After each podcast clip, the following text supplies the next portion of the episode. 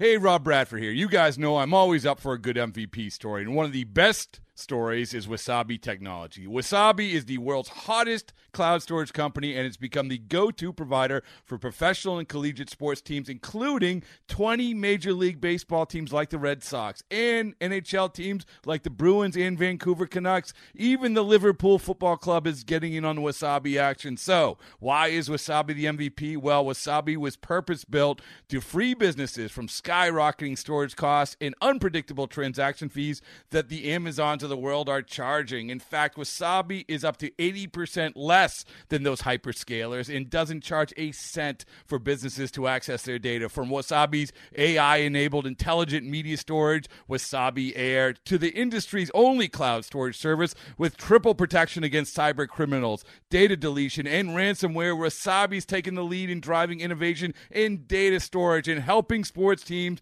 to unleash the power of their data. Wasabi, another Boston based championship team. El mundo de las grandes ligas se complace en traerle un programa dinámico con Félix de Jesús, Sadiel Lebrón, Kevin Cabral y un grupo de profesionales. Segmentos con los diferentes deportes en su actualidad. Reportajes exclusivos sobre sus equipos favoritos. Entrevistas con peloteros, coaches y todas aquellas personas ligadas al béisbol. El mundo de las grandes ligas comienza ahora.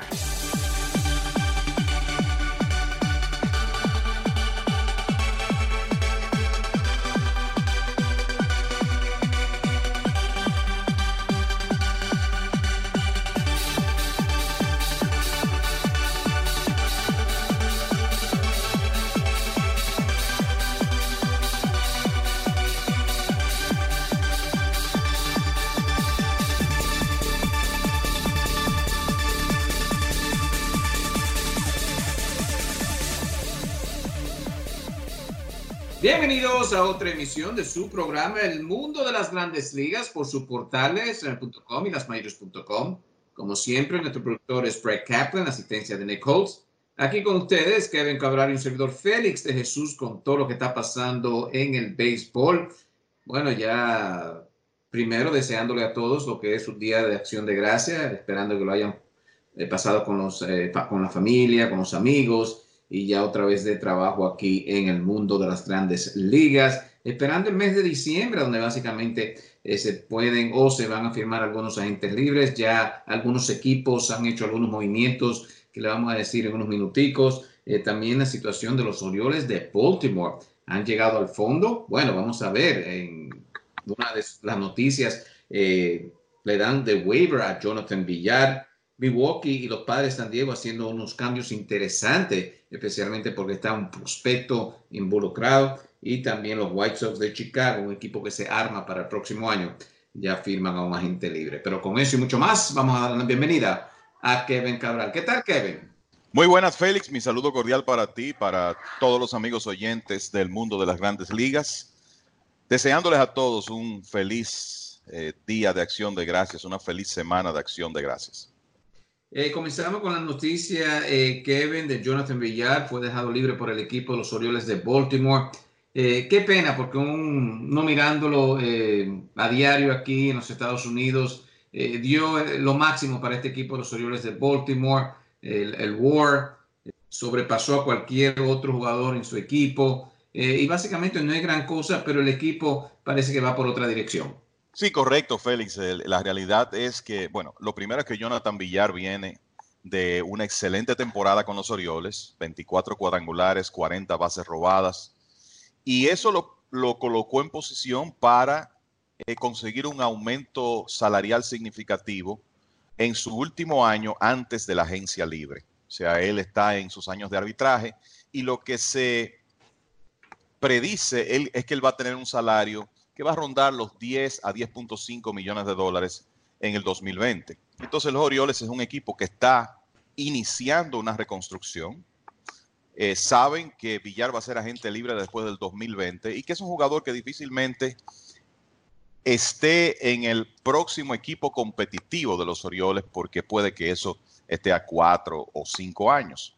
Y entonces en una decisión meramente financiera y para nada deportiva, como se ve mucho hoy en día en, los deportes profesionales, pues ellos, según los reportes, trataron de negociarlo, no pudieron hacerlo y lo que han hecho es colocarlo en waivers. Entonces, ¿cuál será la opción ya para inicios de la, de la próxima semana para Villar? Es que, bueno, no le ofrezcan contrato y hay un proceso, eh, se ha convertido en una fecha importante en los últimos años, la fecha del non-tender, cuando los equipos toman decisiones de no ofrecerle contrato a jugadores elegibles para arbitraje, haciéndolos agentes libres, vamos a decir que de manera prematura. Esa fecha es el lunes y una opción que es la más probable es que los Orioles pues no le ofrezcan contrato a Villar y lo conviertan en un agente libre. La otra opción es que Villar y los Orioles se sienten en la mesa de negociaciones y lleguen a un acuerdo por un salario menor, menor que el proyectado para Villar en 2020, digamos, qué sé yo, 5 o 7 millones de dólares. A mí me luce que lo más probable aquí es que Villar, tomando en cuenta la buena temporada que tuvo, se declare agente libre. Lo único que yo diría que es preocupante de su lado es que este proceso de colocarlo en waivers de nuevo fue precedido por otro donde intentaron negociarlo y aparentemente no consiguieron muchas opciones. Entonces, habría que preguntarse, bueno, en un escenario donde Villar eh, se declare agente libre, ¿qué demanda eh, habrá por sus servicios? A mí me luce que habrá equipos interesados, es un hombre que puede jugar en el medio del cuadro interior, incluyendo el shortstop, es una buena combinación de poder y velocidad, jugador sumamente agresivo que ha ido mejorando también su porcentaje de envasarse. Todavía con la tendencia en ocasiones a ser muy agresivo, cometer errores mentales, pero Villar es un talento, eh, esa es la realidad, y es un hombre que puede ayudar a cualquier equipo a ganar juegos. Así que va a ser interesante ver cómo se define esta situación. De nuevo, me luce que lo más probable es que los Orioles no le ofrezcan contrato y el dominicano se declare agente libre. Eh, mirando, Kevin, la edad de Jonathan Villar, unos 28, 29 años de edad, eh, básicamente un jugador que puede eh, servirle el futuro a este equipo eh, de Baltimore. Uno pensaba también que Hansel Alberto, que tuvo buen año, lo de Chris Davis, sabemos que fue un fiasco en lo que se refiere al contrato que le dieron, pero tienen también a Trey Mancini. Me parece que un buen núcleo para comenzar a armar este equipo, los Orioles de Baltimore, que tiene una gran tradición.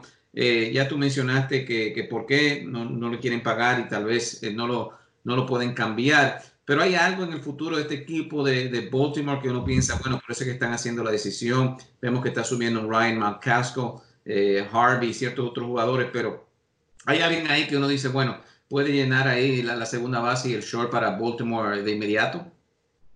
Mira, de nuevo, Félix, yo, eh, como yo lo veo, esta es una decisión eh, meramente económica. Y lo que los Orioles están pensando aquí es, nosotros vamos a tomar tres, cuatro años para realmente poder poner en el terreno un equipo competitivo en una división tan exigente como el este de la Liga Americana. En ese momento Villar habría pasado por un proceso de agencia libre o, eh, ellos hubieran tenido que ofrecerle un muy buen contrato para retenerlo. Y cuando este equipo sea competitivo otra vez, eh, Villar va a estar en el rango de 32 años de edad. Y puede que los Orioles estén pensando, bueno, no sabemos quién va a ser el, jugador de la posición 6 en la próxima temporada o dentro de dos años, pero para la época en que, para la época en que nosotros seamos competitivos otra vez, eh, tenemos tiempo de resolver eso. Ellos tienen un jugador que lo escogieron en el draft regla 5 el año pasado, pensando en la posición de short, que se llama Richie Martin, que es joven, eh, es controlable por varios años, tiene habilidad y puede que reciba muchas oportunidades. Eh, cuenta con el mismo Hanser Alberto que puede desempeñarse en la intermedia y que igualmente es controlable por un periodo de tiempo. Entonces creo que los Orioles aquí llegaron a la conclusión. Tenemos otras opciones, por lo menos para el 2020, y estamos muy lejos de ser un equipo competitivo. Entonces, ¿por qué incurrir en un gasto en un jugador establecido que en realidad no va a estar aquí cuando nosotros eh, eh, podamos otra vez pensar en ganar la división? Y esa es la estrategia de negocios hoy en día eh, de, muchos equipos. Y de nuevo, esto es una decisión de negocios. No es, desde mi punto de vista, para nada deportiva, sino que los Orioles están pensando en la realidad de su presente y por eso han optado por colocar a Villar en waivers. Villar, que jugó todos los juegos para el equipo de Baltimore el año pasado, 111 carreras anotadas, eh, vamos a ver, 33 dobles, 24 cuadrangulares, 73 carreras impulsadas en un equipo, repetimos, que estaba en los bajos renglones a la ofensiva, eh, batió para 274 y también 40 bases robadas y es posible que no tenga trabajo para el próximo año. ¡Wow! Eh, también otro gran prospecto he cambiado en un cambio que hizo Milwaukee y los padres de San Diego y esto también abre los ojos, Kevin, porque sí pasa Zach Davis al equipo de, los padres, pero ¿qué pensaste de, un prospecto como es Luis Urias pasar así eh, al equipo de Milwaukee? Mira, lo que ocurre es que los padres de San Diego tienen mucha profundidad en el medio del cuadro interior y obviamente necesitan ayuda en su rotación de abridores. Entonces creo que eh, por ahí eh, anduvo este cambio. Urias puede jugar en la intermedia, pero también en el short. Y sabemos que en esa posición eh, los padres tienen a Fernando Tatis Jr., que deberá ser su jugador eh, por mucho tiempo. En cambio, los cerveceros de Milwaukee aparentemente se han, tienen un intermedista que para mí va a ser un jugador muy importante para ellos en los próximos años. Ya presentó muy buenas credenciales en el, en el 2019 eh, y es Keston Hura que batió 303 y pegó 19 honrones en 314 turnos. Tiene un excelente bate, sobre todo eh, el poder de cuadrangular para un intermedista. Entonces, la intermedia está eh, segura en el equipo de Milwaukee. Donde Urias entra en el escenario es para jugar en el campo corto en lugar de Orlando Arcia, que ciertamente es muy bueno a la defensa, pero no ha podido lograr consistencia en su ofensiva. Entonces, el equipo de Milwaukee, pues con Urias consigue una opción para el medio del infield y además un lanzador zurdo como Eric Lauer que ellos van a insertar en la rotación eh, el próximo año. Lauer abrió 29 partidos para el equipo de los Padres de San Diego eh, el año pasado. Ganó el salario mínimo en el 2019, o sea que eh, para Milwaukee eso es importante. Es un zurdo que va a resultar muy barato para ellos en los próximos años y que posiblemente esté en la rotación del equipo. Davis bueno, un abridor estable del equipo de Milwaukee en los últimos años cuando ha estado saludable. Eh, ganó 10 eh, partidos en la temporada pasada, pero ya en las puertas de la agencia libre, o sea, no en, este momento, pero sí en el futuro inmediato.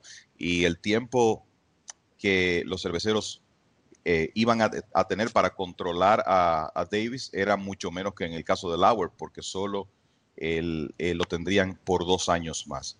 Entonces, se desprenden del lanzador abridor más establecido, pero con menos tiempo de servicio posiblemente para la organización y en cambio consiguen eh, un jugador del medio del infield y a un abridor zurdo.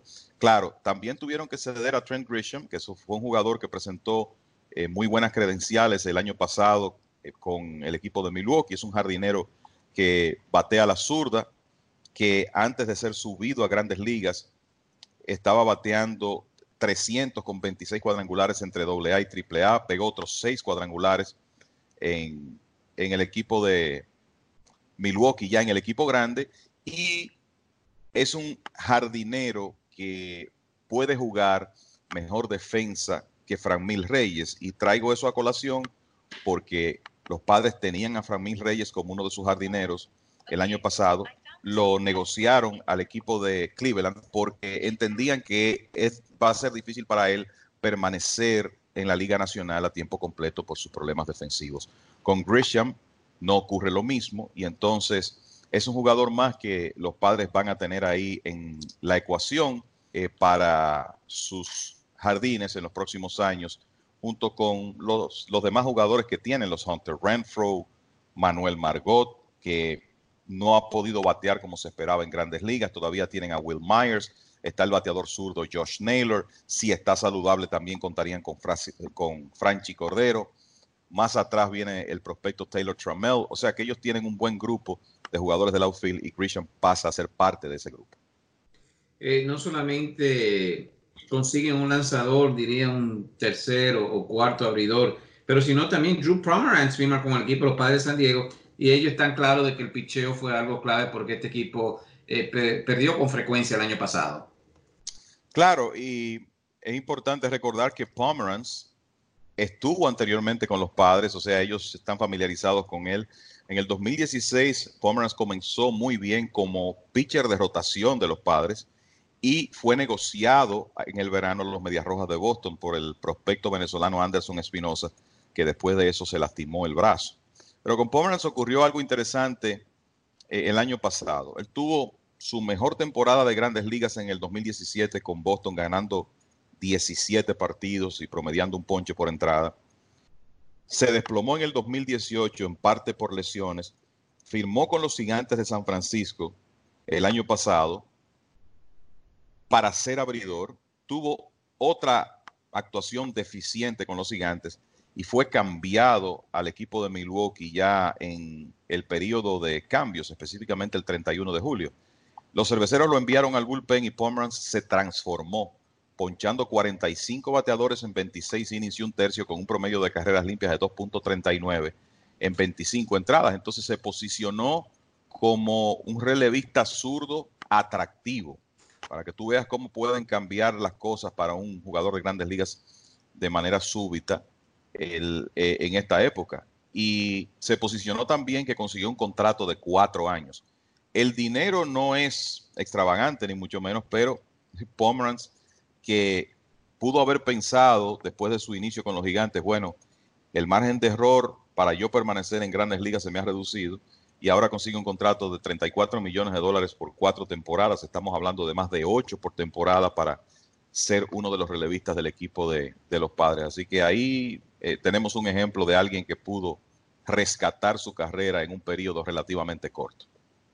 Antes de la primera pausa hay que tocar Kevin, una firma del equipo de los White Sox de Chicago, Yasmani Grandal, pasa el equipo de los White Sox. Eh, Abreu también firma un buen contrato con eh, los White Sox y este equipo está haciendo los movimientos ya para... Hicieron el brinco el año pasado, pero ya este año mucho más y tal vez competir para una posición de postemporada.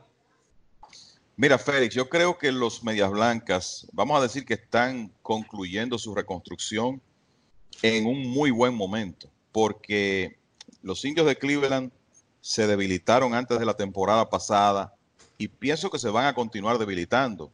Sabemos que ellos van a hacer intentos de cambiar a Francisco Lindor porque está claro que no van a poder retenerlo si Lindor se declara agente libre eh, con ellos.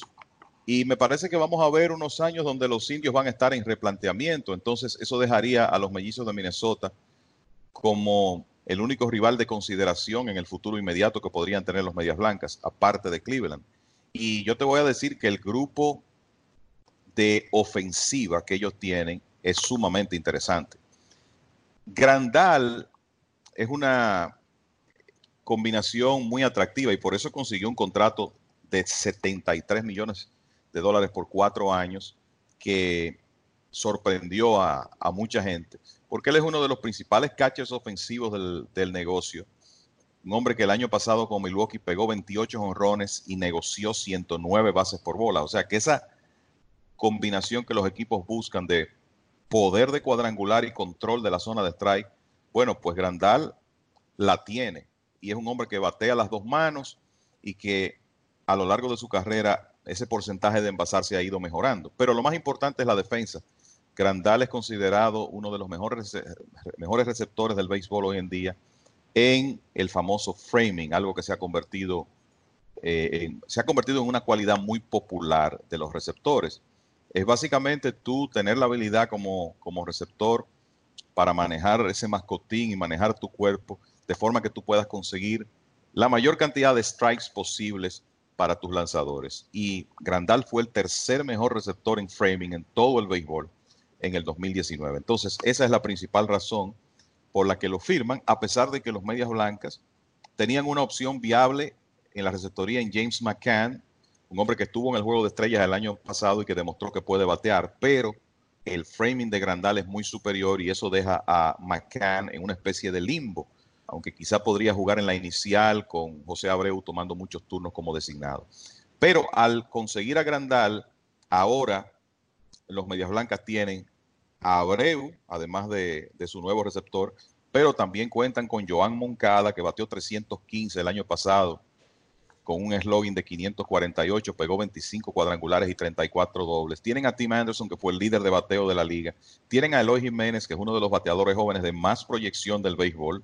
Pegó 31 cuadrangulares en 122 juegos el año pasado. Pero también hay unas caras nuevas, nuevas que vienen por ahí.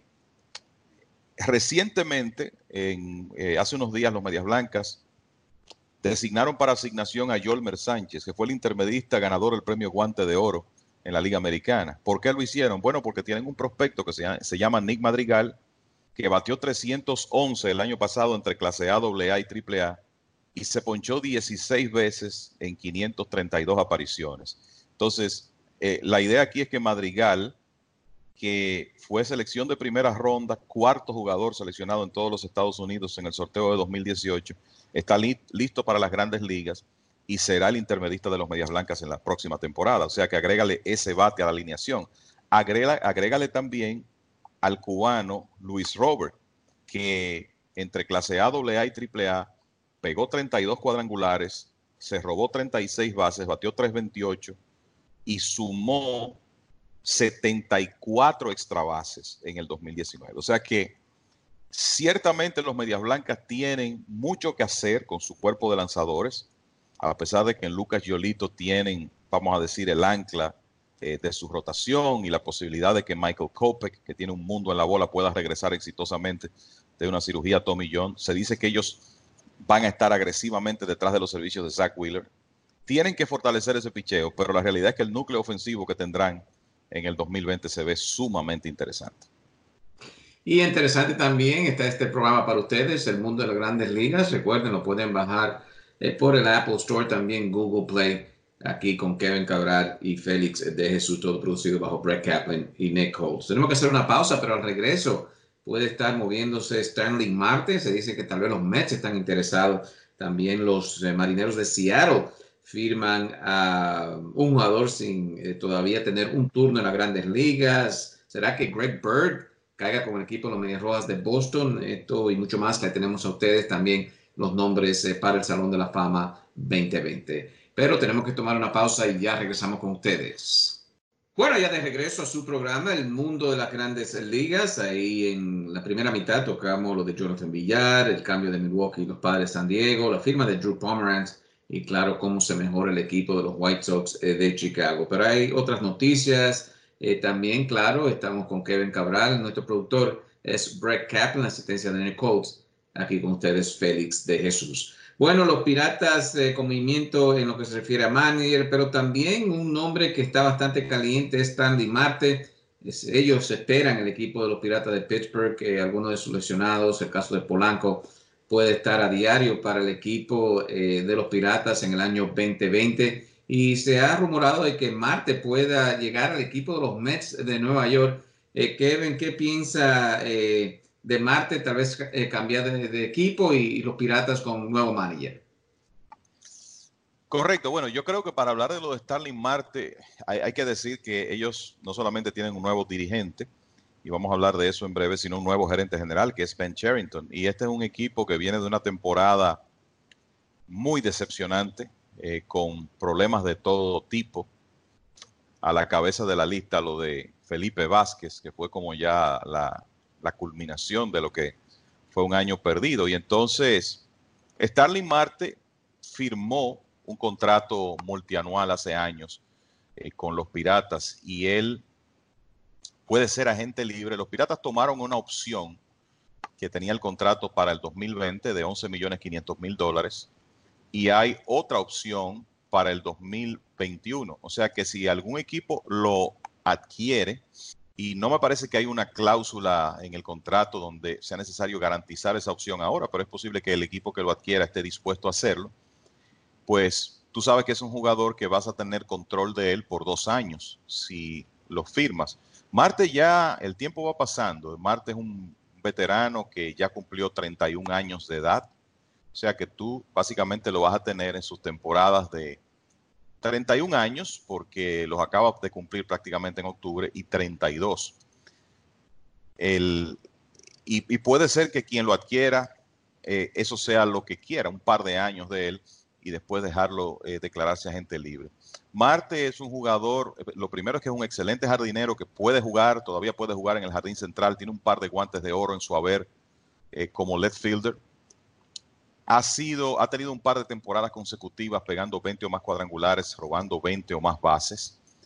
Todavía eso demuestra que además de poder de cuadrangular puede correr. Y quizá la única debilidad en, en su juego es el hecho de que no negocia muchas bases por bolas y el, el porcentaje de envasarse no es eh, de los más altos que tú puedas encontrar, pero la realidad es que es un jugador que tiene mucho que aportar a un equipo contendor. Y yo te digo la verdad, como están los piratas en este momento, como se ve el futuro inmediato de esa organización, a mí me parece que tiene todo el sentido del mundo que lo cambien. Entonces lo entrevistaron aquí en la radio dominicana el compañero amigo Héctor Gómez de la Z101 y en esa entrevista Marte dijo que él está consciente de que, de que los piratas pueden decidir lo que ellos quieran porque él está contractualmente obligado a, a jugar con ellos el próximo año, pero que si fuera su decisión, él estaría dispuesto a irse a un equipo que esté listo para competir y estar en una serie mundial. Y cuando se le habló específicamente de los Mets, él dijo que sería un honor jugar con, los metros. Entonces, lo que hay que ver ahora es si realmente el, equipo neoyorquino quiere hacer algún tipo de movimiento alrededor de, Marte, eh, considerando que ellos, bueno, Juan Lagares está en la agencia libre y en este momento no tienen un genuino jardinero central, tienen varios hombres que pueden jugar el outfield, Michael Conforto, Jeff McNeil, eh, JD Davis, hasta, hasta Tom Smith jugó en los jardines, está Brandon Nemo también, pero no hay un jardinero central genuino. Yo te diría que Marte puede ser eso por los próximos dos años. Entonces será interesante ver la decisión que, que toman los piratas, porque yo creo que ellos son los que tienen que iniciar todos y realmente un gerente que acaba de llegar al puesto como Ben Charrington entiende que es la mejor opción negociarlo. A mí particularmente me luce que sí, que los piratas pueden conseguir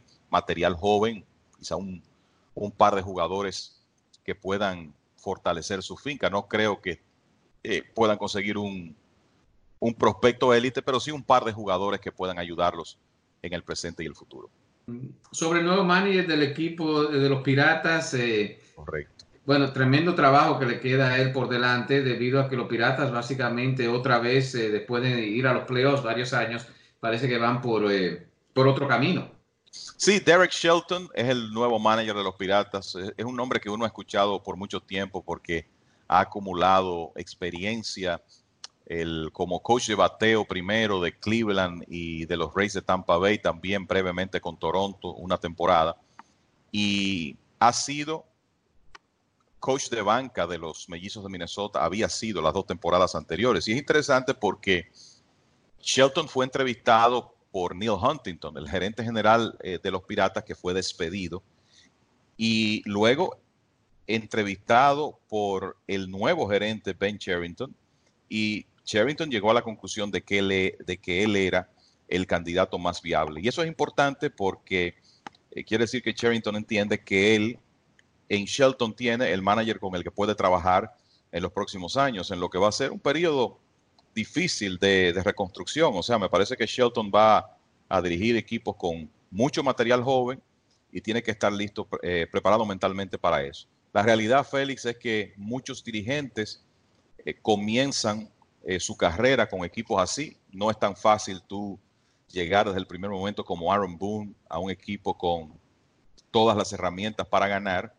y son 30 puestos de, grandes ligas, 30 puestos de managers y cuando aparece una vacante para un hombre como Shelton ya con mucho tiempo eh, en el béisbol, pues lo, más lógico es que acepte independientemente de las circunstancias y trate de ser exitoso en, ese replanteamiento de roster que tiene que hacer el equipo de los Piratas.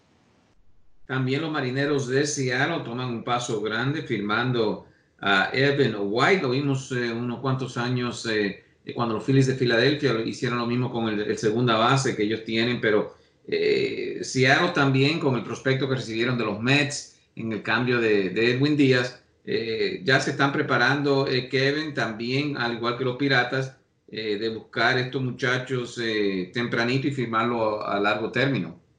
Sí, está claro que los marineros entienden que Evan White es el inicialista del futuro de la, organización.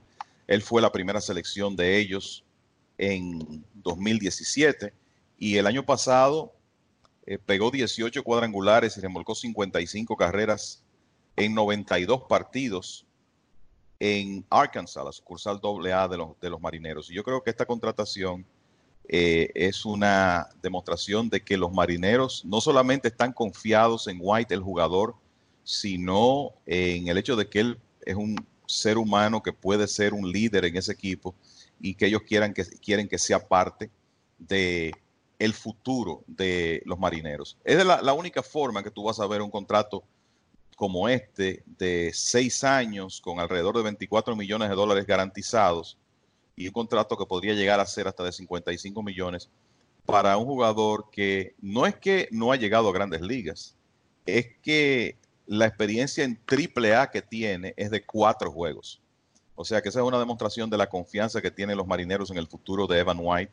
Como tú dices, ya vimos esto, lo hicieron los Phillies con Scott Kingery, a quien ya deben entregarle la posición de intermedista eh, del equipo el próximo año, porque lo que se dice es que César Hernández, que va, eh, su salario va a saltar en, la, en, el periodo de arbitraje, es muy posible que Hernández no esté con los Phillies el año próximo y que Kingery sea el intermedista a tiempo completo del equipo. También lo hicieron los Medias Blancas de Chicago con Eloy Jiménez. O sea que esto no es completamente nuevo y ya hemos visto cómo los equipos de grandes ligas están apostando a la juventud, a los jugadores eh, más jóvenes, y por eso toman este tipo de decisiones. Jared Kalenic es el otro prospecto que tiene el equipo de los Marineros de Seattle. Eh, vamos a ver eh, si da la talla en las grandes ligas. Siempre un riesgo, pero si se firma tempranito también hay ahorros para los equipos. Lo que, lo, que, puedo decirte sobre eso Félix, es que los marineros están felices con Kalenic, que es, es uno de esos jugadores nacido en Wisconsin, donde por el clima no, se, no puede jugar mucho béisbol, pero lo que ellos vieron de, de Kalenic en el 2019, comenzando en clase A media, terminando en doble A, eh, la realidad es que con 19 años de edad el muchacho parece que va a ser un gran jugador de grandes ligas. Y definitivamente Kalenic y White van a ser piezas importantes del futuro de los marineros. Otro nombre también, Kevin, eh, bueno, los Yankees lo vendieron aquí como que iba a ser el, el próximo Mickey Mantle, pero las lesiones eh, eh, lo dejaron un poquito atrás estamos hablando de Greg Bird. jugó en República Dominicana con los gigantes del Cibao, no se lesionó, no fue que batió mucho allá, pero ahora se dice que los Medias Rojas de Boston están interesados en sus servicios ¿Es posible que Greg Bird eh, sea algo que el equipo de Boston esté mirando de cerca? Mira, Félix, yo creo que el talento de Greg Bird es incuestionable. y eso lo hemos visto en los pocos periodos de salud que él ha tenido con el equipo de los Yankees, lo que ha hecho en un par de años en entrenamientos. El problema es que él no ha logrado resolver el tema de mantenerse saludable, que es vital para cualquier atleta. Y yo creo que sigue siendo una pregunta si él va a lograr eso. Estamos hablando de un jugador que ha participado en 140 juegos en cuatro años, en las últimas cuatro temporadas. O sea que la realidad es que el tema de las lesiones con Bert ha sido extremo, pero él es un hombre de 27 años de edad y con la combinación que tiene de poder de cuadrangular y poder controlar la zona de strike, a mí me luce que hay equipos que se van a interesar en darle una oportunidad, sobre todo que en, e, el momento que él está en su carrera, no va a costar mucho eh, darle esa oportunidad. El caso de Boston, bueno, yo creo que los Medias Rojas podrían ser uno de varios equipos porque ellos no tienen una definición total en la posición de primera base. Mitch Morland es agente libre en este momento. Tienen a Sam Travis, pero me parece que Bird encajaría muy bien eh, como una opción para eh, los Medias Rojas. Y hay otros equipos que eh, en realidad tienen huecos en la inicial y en el puesto designado. Equipos que no están pensando en competir el año próximo como Detroit, como Kansas City, el mismo equipo de Baltimore, pero que quizás serían escenarios ideales para que este hombre recobre su confianza y demuestre que puede mantenerse saludable. En la Liga Dominicana jugó unos partidos, tomó 24 turnos, pegó 3 hits y se marchó eh, de la liga. Supuestamente Bert entendió que lo que él había venido a hacer aquí ya eh, lo había cumplido. La realidad es que no pudo batear, pero hemos visto muchos jugadores talentosos tener problemas para batear en la Liga Dominicana. Y en el caso de él hay que decir que puede que el óxido jugara un rol, porque es muy poco lo que ha jugado durante el 2019.